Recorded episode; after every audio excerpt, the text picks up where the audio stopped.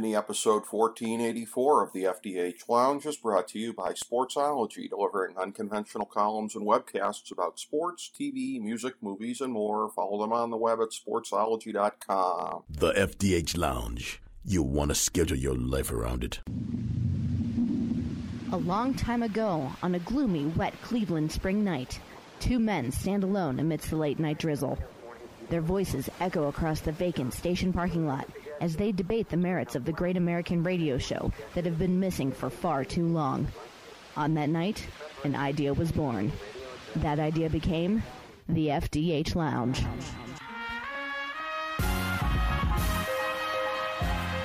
Welcome to the FDH Lounge. Hello, everyone. Welcome to FDH Lounge Mini episode 1484. This is FDH Managing Partner Rick Morris here with one of my favorite FDH Lounge dignitaries, my good pal, our FDH Hoops analyst, Ben Chew. We are breaking down the 2022 NBA Finals, and we are going to conclude this segment, as always, with making our picks for the finals. And I went back and I looked. So, uh, for whatever reason, in 2014, we didn't get a chance to record a finals preview, apparently. But uh, from 2015 forward, it's been Ben and I doing these. I have gone a very strong 5 and 2 in my predictions over that period of time, which would look very good alongside anyone else. But Ben Chew, a sterling 7 for 7. Check it out. Check the receipts. It's all up there. He has done it. He's picked the winner seven years in a row. We'll see if he can make it eight for eight at the end here. No pressure, Ben.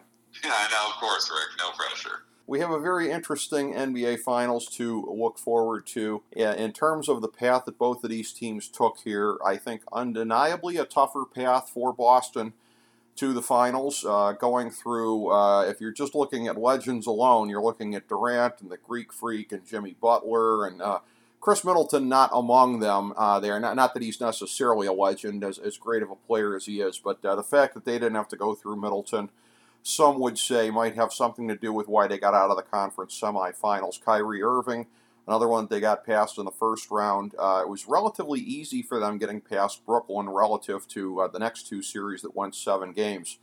For Golden State, uh, they managed to dodge playing Phoenix. Uh, they had uh, Dallas in there in the, the role of spoiler, as it were. Golden State, uh, easily their toughest opponent was Memphis. That was a heck of a series.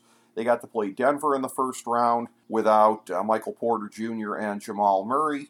But uh, them playing Dallas, and as much as I was rooting for Dallas, of course, in that series, looking at Luka there, I'm getting some serious 07 Cavs flashbacks watching this and the like the way they do it on soap operas where there will sometimes be actors that substitute in, in the roles here i could just hear the voiceover in my head you know like the role of role of Mo Williams is being played by Jalen Brunson. You know, the role of Drew Gooden is being played by Dorian Finney-Smith. I mean, it was one of those things there where Dallas really looked overmatched on that stage. As as much as I was hoping going in that they were going to be up to it, boy, once they started playing the games, not so much. Right, and I think uh, it's a very interesting kind of playoff run for both of these two teams, Rick, and it, it kind of it's going to be very indicative of how probably the finals is going to go, especially with Boston having a little bit of a shorter rest in Golden State, who had a full week off after beating uh, the Mavericks in five. Absolutely, that is going to come into play. Uh, looking at some historical notes heading into this, this is a rematch of the 1964 NBA Finals when it was Boston over, fittingly enough, the San Francisco Warriors, because that was before they went across the bay. I believe it was in 1967 to what would become Oracle. They have since gone back to San Francisco with Chase Center in recent years here. So the only time they ever played was in 1964. I'm going to give you a little bit of a riddle here, Ben Chew, on why it would be fitting next year when you look at these two teams making the finals after the two teams made the finals last year. There's my hint. Why would it be fitting for Washington to make the finals next year? Because isn't that supposed to be, what was it, the 38th anniversary? You're close. You're close. Yeah. Washington, right now, they are the only team from the 1974 to 1976 NBA Finals that has not been in the finals the last two years. You had Milwaukee that was in the finals in 74 versus Phoenix, which was in it in 76. You had uh, this year it's Boston, 74 and 76 as well. Golden State was in the finals in 75. The Washington Bullets of 75, now the Wizards today. They are the only team from that time period where apparently in this 1974 to 1976 fixation, Ben Chew, this should be the NBA Finals sponsored by cocaine. No, I'm not going to go there, Rick. You know my protocol with that. Yes, exactly.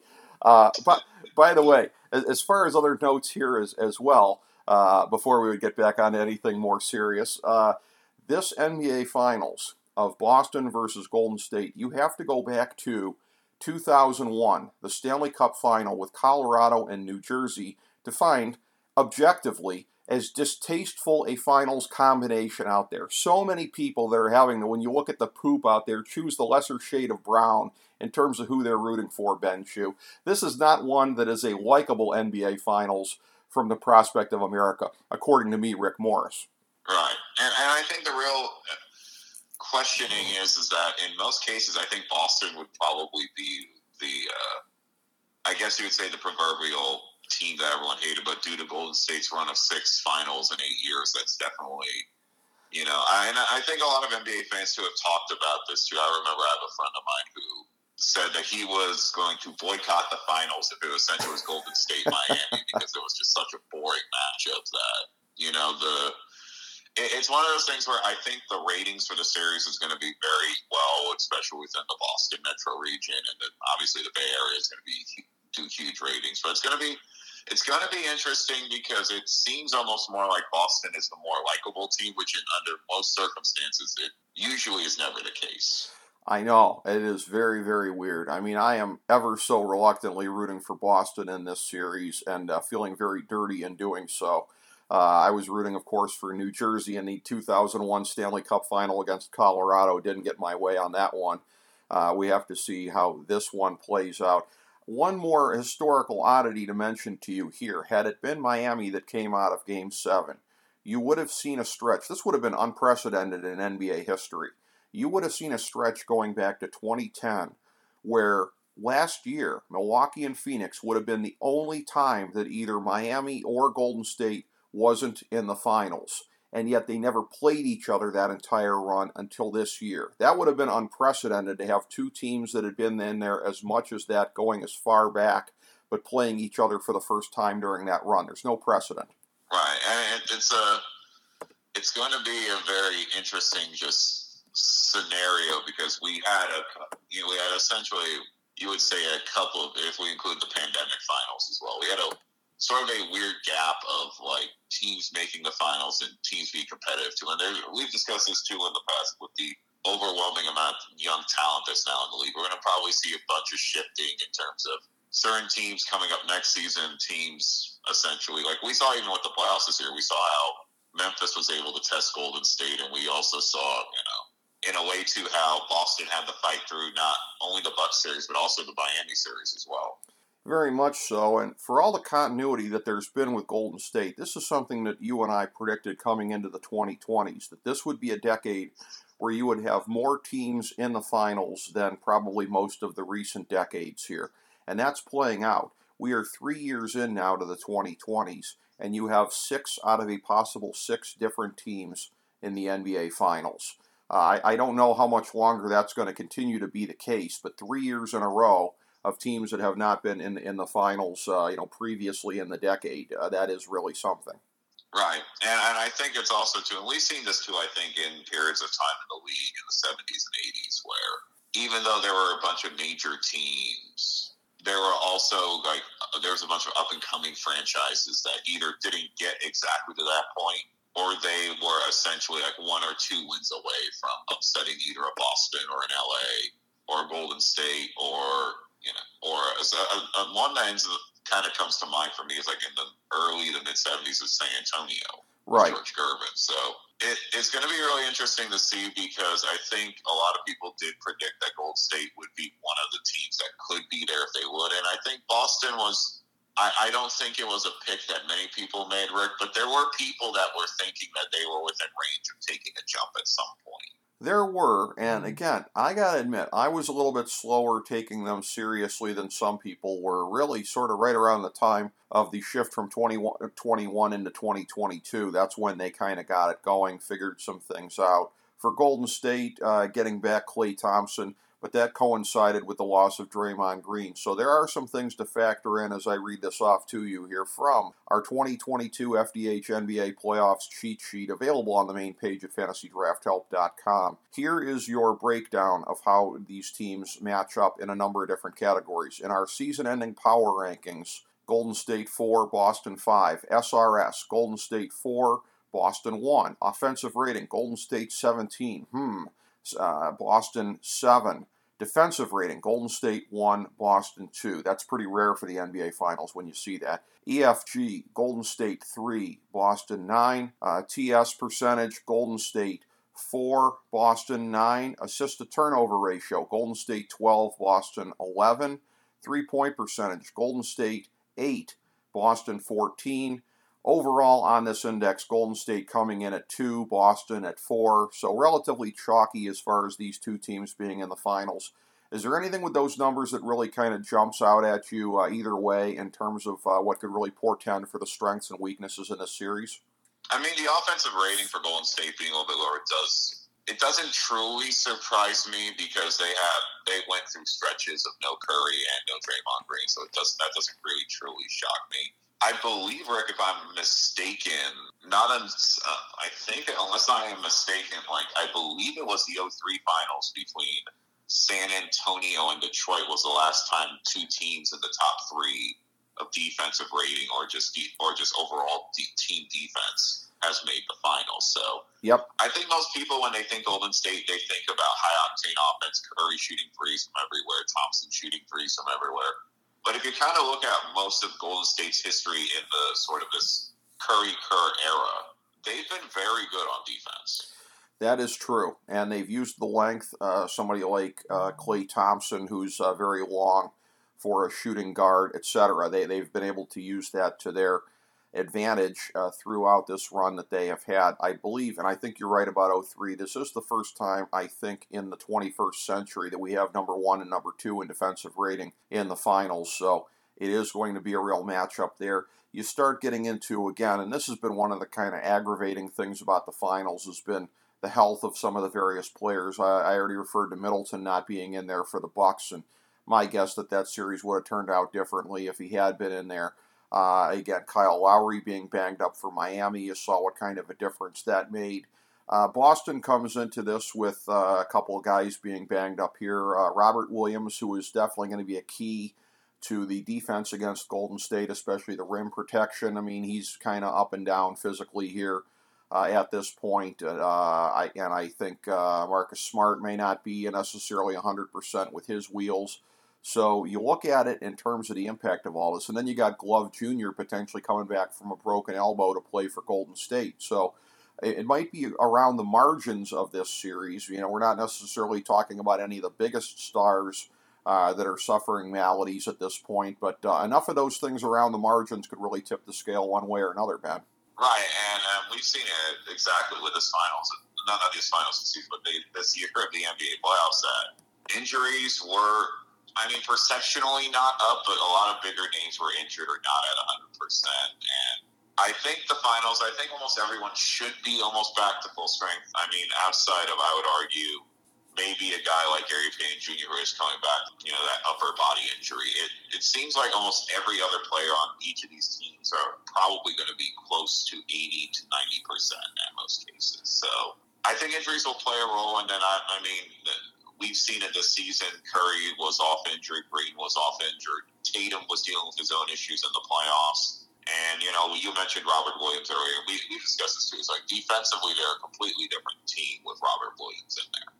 They are. And in looking at this here, I wonder I mean, obviously, it's a disadvantage vis a vis anybody that's presently injured, like Williams. I mean, anybody that's playing through anything like that but in terms of anybody that missed time during the season, like how long it took Klay Thompson to get back, the fact that Draymond Green missed some stretches, as you said, Curry, you almost wonder at this point here, going through the grueling uh, grind of the playoffs here, uh, if, if the ones that missed time earlier, uh, if their legs might not be a little bit fresher at this point, and if paradoxically it might not be an advantage to have been injured earlier this season because You've been back long enough to get your wind back. You've got your stamina, but maybe your legs are a little fresher. Right, and I think also too is like we're going to see a little bit just because I think this will be more prevalent because of Boston. They've played back to back seven game series, and I, even though I've never played professionally in the NBA, I've read enough and heard enough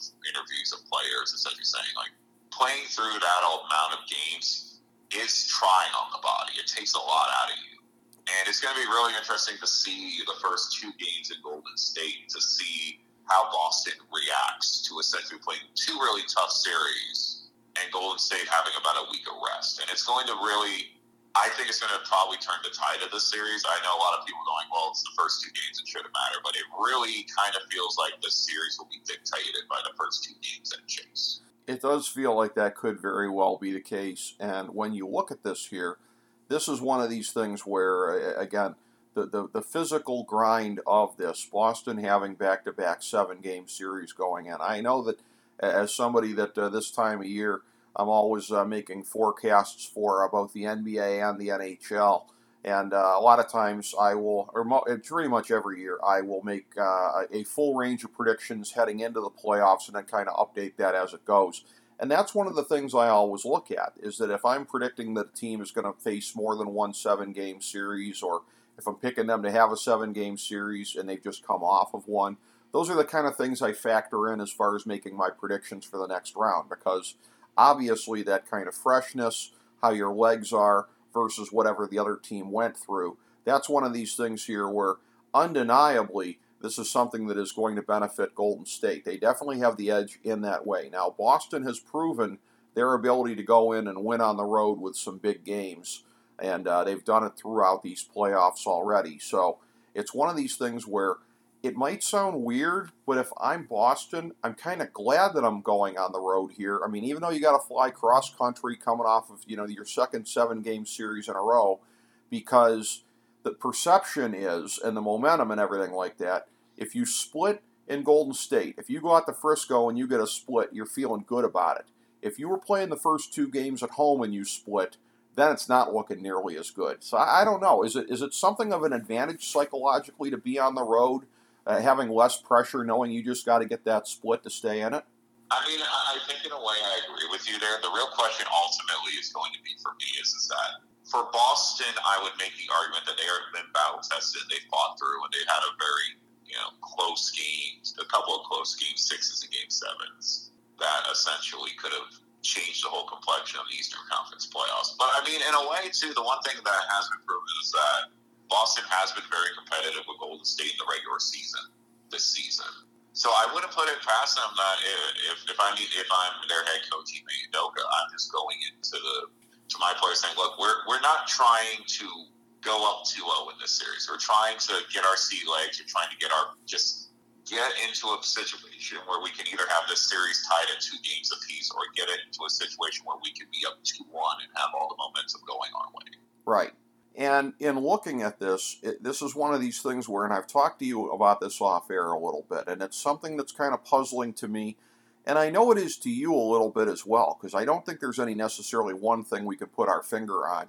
But for whatever reason, uh, the computer models, the advanced stats, really seem to favor Boston in this series. Uh, I, I, looked up the updated odds today at uh, 538, and I think they've got the Celtics as like an 83% favorite. I was looking at the advanced stat that uh, ESPN uses, and it was really similarly distorted as it was showing the plus minus for each team. As you see the Celtics with a plus number, showing that uh, again in the public mind, in the in the mainstream gambling circles, uh, Boston is an underdog in this series. And the last time I can really remember a split like this was 2019 with Toronto, where 538 was on them ahead of time, and some other ones were. And you were on Toronto at that time. This is part of your winning streak because where you were right and I was wrong. The only times over the last uh, seven years were 2019 and 2021 because I had Phoenix last year and I had, however, reluctantly Golden State in 2019. So as you as you look at this here, can you can you start to wrap your arms around this at all as far as why the computers really seem to love Boston so much? I, I think it's because a lot of these data models and data sets really put a premium on defense. Okay. And they do also too is that Boston at the the first half of their season, they were pretty much in the middle of the pack with pretty much everything offensive rating. I mean, defensively, they were in the top 10, but essentially they were in the middle. Mm-hmm. I think the reason why statistically they the stats like Boston so much is defensively they're one of the best net rating teams in the league. They also are very deep in terms of shooting and percentages, and I think the math of it all at the end of the day it feels like they favor Boston the most because statistically, if you're within the top five of both categories, Rick, mm-hmm. the math is going to dictate that you have a higher opportune chance of winning because your offense and your defense will be able to keep pace with any team. Well, you know, when you talk about the shooting, and this is one of these things here, without the season stats and all the splits in front of me here, like I see that Boston is 14th in three point shooting, but that's one of those things where again, we talk about the before and after point of them figuring out and putting the pieces together. I mean, I'm, I'm going to guess they were probably like 25th during that first stretch of the season if they're 14th overall, because you would look at 14th uh, at, right here and figure, well, this is not necessarily a strength of theirs. But if that 14 is dragged down by so much that happened before the point where they flipped the switch, that's the only thing I can figure right now. Right, and I think the one thing too is is that while I do think playoff odds and statistics odds are very important and just understanding analytics also matters, at the end of the day, analytics can only take you to a certain point with almost anything in life. So mm-hmm. I feel like I understand why the math loves Boston, and I can understand why because I think mathematically what the perfect NBA team is to a computer or to any sort of just data analysis is a team that is balanced both offensively and defensively. You'd make the argument that Boston in this little stretch starting from like post All Star break to the playoffs is arguably the one of could you could even say it the most balanced team right now. They may very well Just be. their depth and all these other ways that they're able to beat teams. And what's interesting is, and I'm not necessarily saying it has anything to do with why they're both, uh, you know, outside the top 10 in assist to turnover ratio, Golden State being 12, Boston being 11. But uh, again, they're they're similar in the sense of uh, again uh, how much they like to do the ball movement, some of the passes that will leave you sometimes being ripe for turnovers. But Boston now has in common with Golden State the fact that uh, they have, I would not necessarily say Steph Curry is essentially a converted uh, point guard, but he's not necessarily what you think of when you think pure point guard because you think of his offense first. And Curry's a guy over a period of time who, again, he's gotten the point guard stuff down but let's face it, if he was a guy that was like six six instead of what his height is, they never would have put him at point guard. He had to play and he had to learn point guard in the NBA because of his size.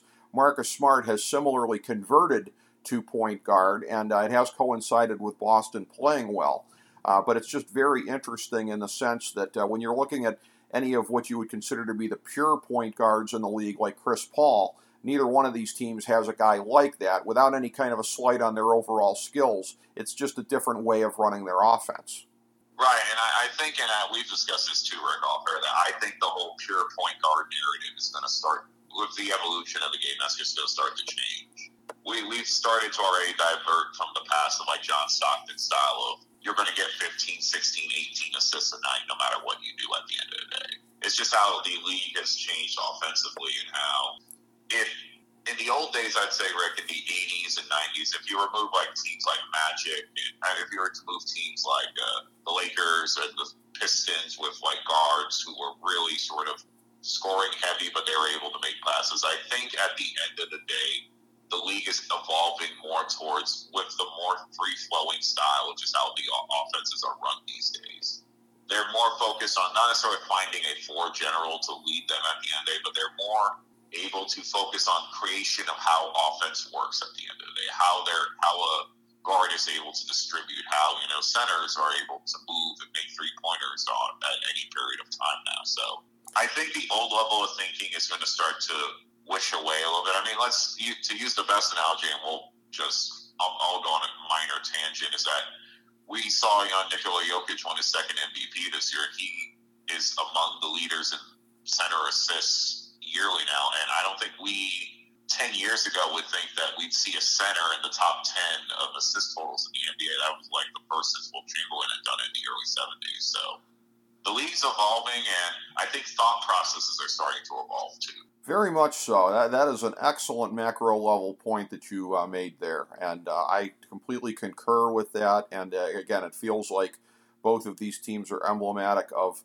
where the league is going. And this is a thing where, again, three years later, after the Toronto Golden State finals, uh, that uh, at that time, uh, you and I had a little bit of a split decision on that because, again, I would love to pick against Golden State in any given year, but again, it is indicative that when my favorite team, uh, the Cavs, were playing them over the course of the four years, I picked correctly every time, as did you. Both of us picked 2016 coming in because that just had a little different of a feel uh, to us uh, on this. I went with Golden State in 2019. You were with Toronto and with the computer models at that time. I know you weren't necessarily just abiding by the computer models. You had your own reasons, but they happened to coincide and diverge uh, with uh, with that looking at it three years later, you can tell from the course of the conversation here uh, that uh, this time you are leaning away from the computer models and towards Golden State. So, uh, talk about your reasoning on this. That uh, going with the Warriors for your shot at going eight for eight. Sure. I mean, Rick. Just in general, I would. I would really like to pick Boston because Boston, just based on the data alone, is just really low. But my my bigger thing is not necessarily that Golden State is that heavily favored against uh, Boston. But the two things, and we discussed, are essentially for me two points. One point I feel that we've discussed already to death that Golden State's going to have a week of rest. They have home court advantage. That's going to be huge for them. They it's been a while. If I, if I remember probably the last time they actually had home court advantage was the Toronto final. Was the Toronto final? Yes, two. I believe so. So I, I feel like they're a little bit more in that headspace of like they're you know they're champions. They've been here before. They're going to get home court. They're they've had a little bit. I'll say this: they've had a little bit easier of a road for Boston, in my opinion. Once you get to the finals, once you gain home court, and on top of that, you also get the ability. You also get the ability for a full week of rest, which, as we've discussed, Draymond Green, Steph Curry, Klay Thompson are all over thirty now. So like a lot of people have discussed and a lot of athletes have said, the older you get, the recovery period takes a little bit longer. And. I feel like that's one of the benefits to Golden States is that they're going to be able to deal with some of the championship pressure. I know Boston's been within range, but again, getting to the finals and playing in the finals are two completely different things. I, have said this to you off uh, off air too. Is like I would not be shocked to see Boston win because they have been very battle tested, and Jayson Tatum has taken his game to a next level. I just feel the issue I have with Boston right now is they kind of slept walk in their last two playoff series. And I feel like the one team you cannot sleepwalk against is Golden State, especially with home court advantage. I would agree so with I that. I think it's going to be a very good series. I'm, I'm predicting it'll probably go six, but I just it's very hard for me to be confident in this Boston team because they probably had they've had they have multiple opportunities in both their series against Boston against the excuse me not Boston against the Bucks and against the Heat to where they could have ended that series earlier and they kind of just let it lapse. That is true, uh, and again, while Tatum, uh, again, he had been uh, somebody that had really broken through to another level during the season here in terms of uh, public perception as far as being a legitimate MVP candidate, somebody that you may possibly consider to be a top five player in the league at this point in time. So, too, during their rise, uh, has that coincided with the rise of Jaylen Brown. But what's interesting as I look at kind of the reaction during the playoffs here, when you talk about that and Boston's ability uh, to capitalize, breakthrough, maybe end these series a little bit more is that Brown is getting a little bit of a rap at this point as far as somebody where he'll give you the points. He, he may go out there and really have an outburst in terms of points, but as far as other things on the court, there's been a little bit of criticism of his all around game during these playoffs here. And I think that's going to be one of these things where he's going to have to really spread his wings and help in a variety of ways if they're going to be able to win this.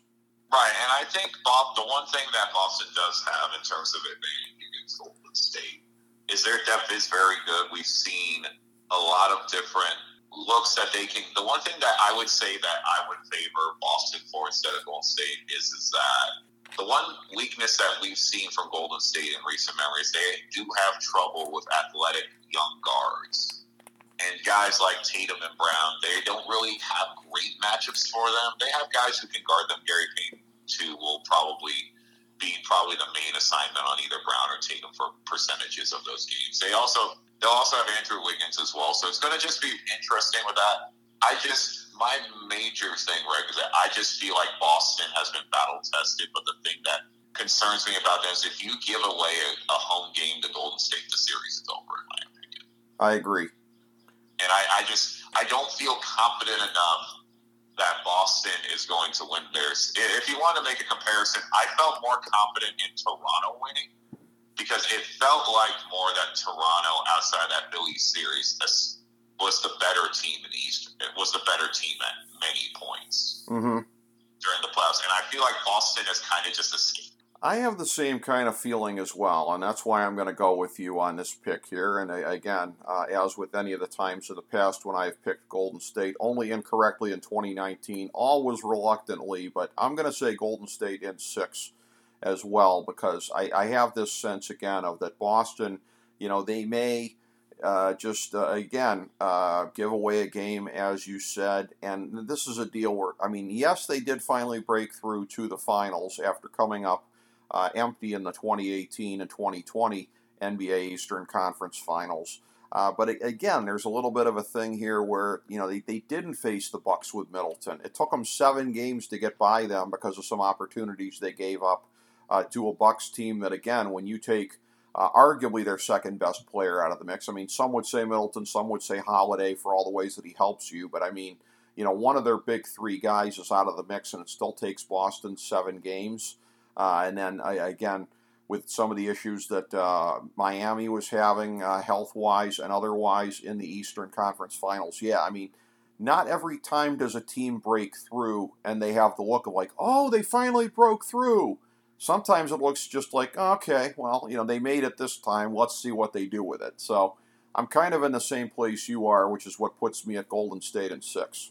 I think too, Rick, too, is, is that ultimately this series is going to come down to for, uh, I would say, I, many people are going to say Golden State offensively is going to be thing. No, I think Golden State's defense, that's going to be the big story.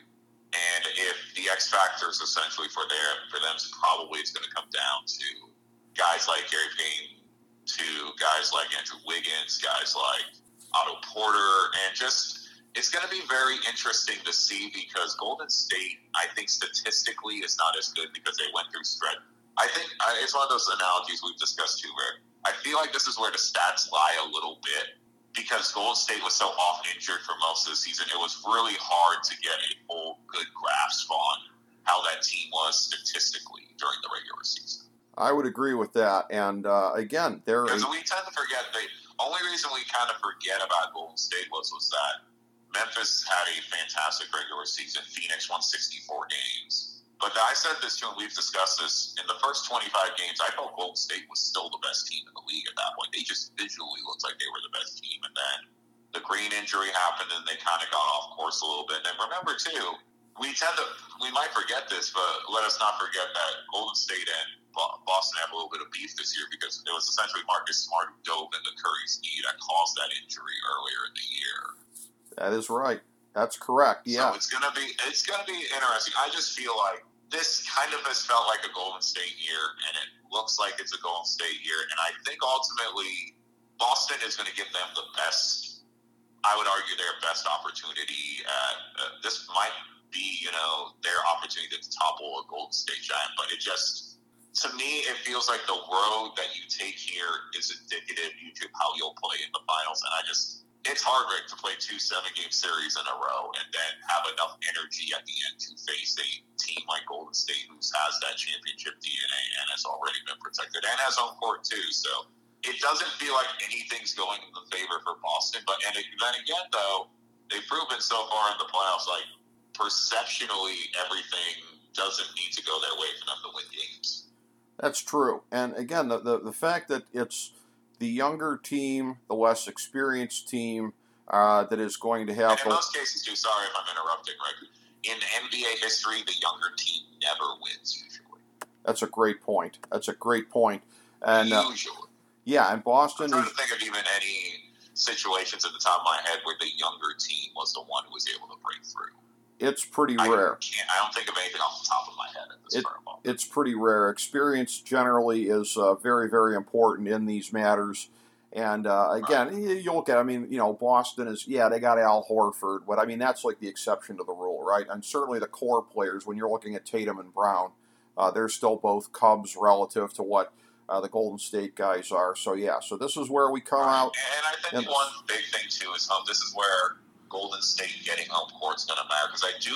I, it's very possible. I would argue too. I feel a little bit differently if it was in person and Boston had home court in this series. Yeah. That, But it, it, it just it feels like a coronation again for the new Warriors 2.0, and it just feels like to me Boston can win the series if they are able to sort of force Curry and Thompson into bad looks. But it just it, it, it just really strikes me that this feels like their first real taste at the finals. And I feel like they're going to be back at some point, whether it's near term or long term. But it just feels like this is going to be their first bite at the apple. And we've discussed this already. Most teams, when they go after the first bite of the apple, never win. I agree with that, and I have to say too that again, uh, for me watching Golden State, if they win it, I mean that's going to be very unpleasant. I'm sure I'm going to be vomiting, but by the same token, I don't look at this as any kind of trepidation of like, oh no, it's the second half of their big run, because as you pointed out, as uh, Curry and Thompson and Green age. I know that the uh, their their ownership is singularly annoying with patting themselves on the back, their self satisfaction. But you know what? get back to me when Jordan Poole's your best player a couple of years from now, or Andrew Wiggins. You know what I mean? I have no f- d- fear whatsoever this is going to be Dynasty Part Two. They may make it back again, they may win again, but it's never going to look like it like those four years for them ever, ever again. No, no, no. And I, I think too, like, and I've noted this too off air and other news. Like, I do think this extends Golden State's title run for a couple more years, three to five, roughly. It's potentially yes, it very Yeah, well could. think it's, it's roughly about right on point with that. So they're going to be a force, and I think again, this is what I've always discussed too with teams, and we've mentioned this too, Rick, about teams who are trying to get from the middle to the top. At the end of the day, it's like the one thing you have to learn is that when you're on top, sometimes you have to have a couple of down years to retool and rebirth your line. We saw this most prevalently with the Spurs in the 2000s, where their big core of Ginobili, Parker, and Duncan was starting to get a little older, but then they were getting able to do fresh with new talent with guys like Danny Green and Kawhi. So it, it it feels like this is like Golden State's second half of their little bit of a run, and it's gonna be it's gonna be interesting to see how the West is going to play out too, because I think there are a lot of people, and I think I had friends who were picking Memphis to beat them in the second round of the playoffs, and it's very possible that this could be Golden State's best chance at another ring. But to behoove the whole narrative, I don't think that team's going to get worse in the next couple of years. The only question for them is going to be is how good is everyone else going to get? Right. Well, there's any number of other teams that are on their way up that are only getting better. Denver will apparently be back at full strength next year, so you you've got it's just, it's just going to get tougher and tougher. Memphis has that uh, very critical year under their belt of being a contender and learning what that's like. And we could go on and on here. So yeah, it's not going to get any easier for Golden State. And you look at the back end of Kobe's winning years with the Lakers, as you say, the end of the San Antonio years in the mid early to mid 2010s the second half was never as big as the first half was. So we'll see that with Golden State. I think that's going to continue to be the case. But uh, yes, as we go through here, uh, that is our, I'd say, very excellent, very comprehensive look at this uh, NBA Finals for this year. Thank you for bringing everything to the conversation, as always, my man, the great Ben Chew. I appreciate it, Rick, as always. I'm still waiting on the residual checks. Yes, well, uh, apparently uh, I have a thumb drive on your way uh, with some FDH coin on it, so hopefully that's holding steady on the crypto market. Yes, so we will we will see what the value of that I. I think I would know too. It's like I think the league was a little sad Miami didn't make it, so we could make any FTX references. So Yes, exactly. It, uh, so we shall see, but uh, yeah, going to be interesting to see how all of this plays out. Uh, hopefully, the finals will live up to this conversation. We shall see, but uh, that will be coming in the time to come, and of course, we'll be back to break it down with you after the fact. Thank you, everybody, for tuning in to FDH Lounge mini episode 1484.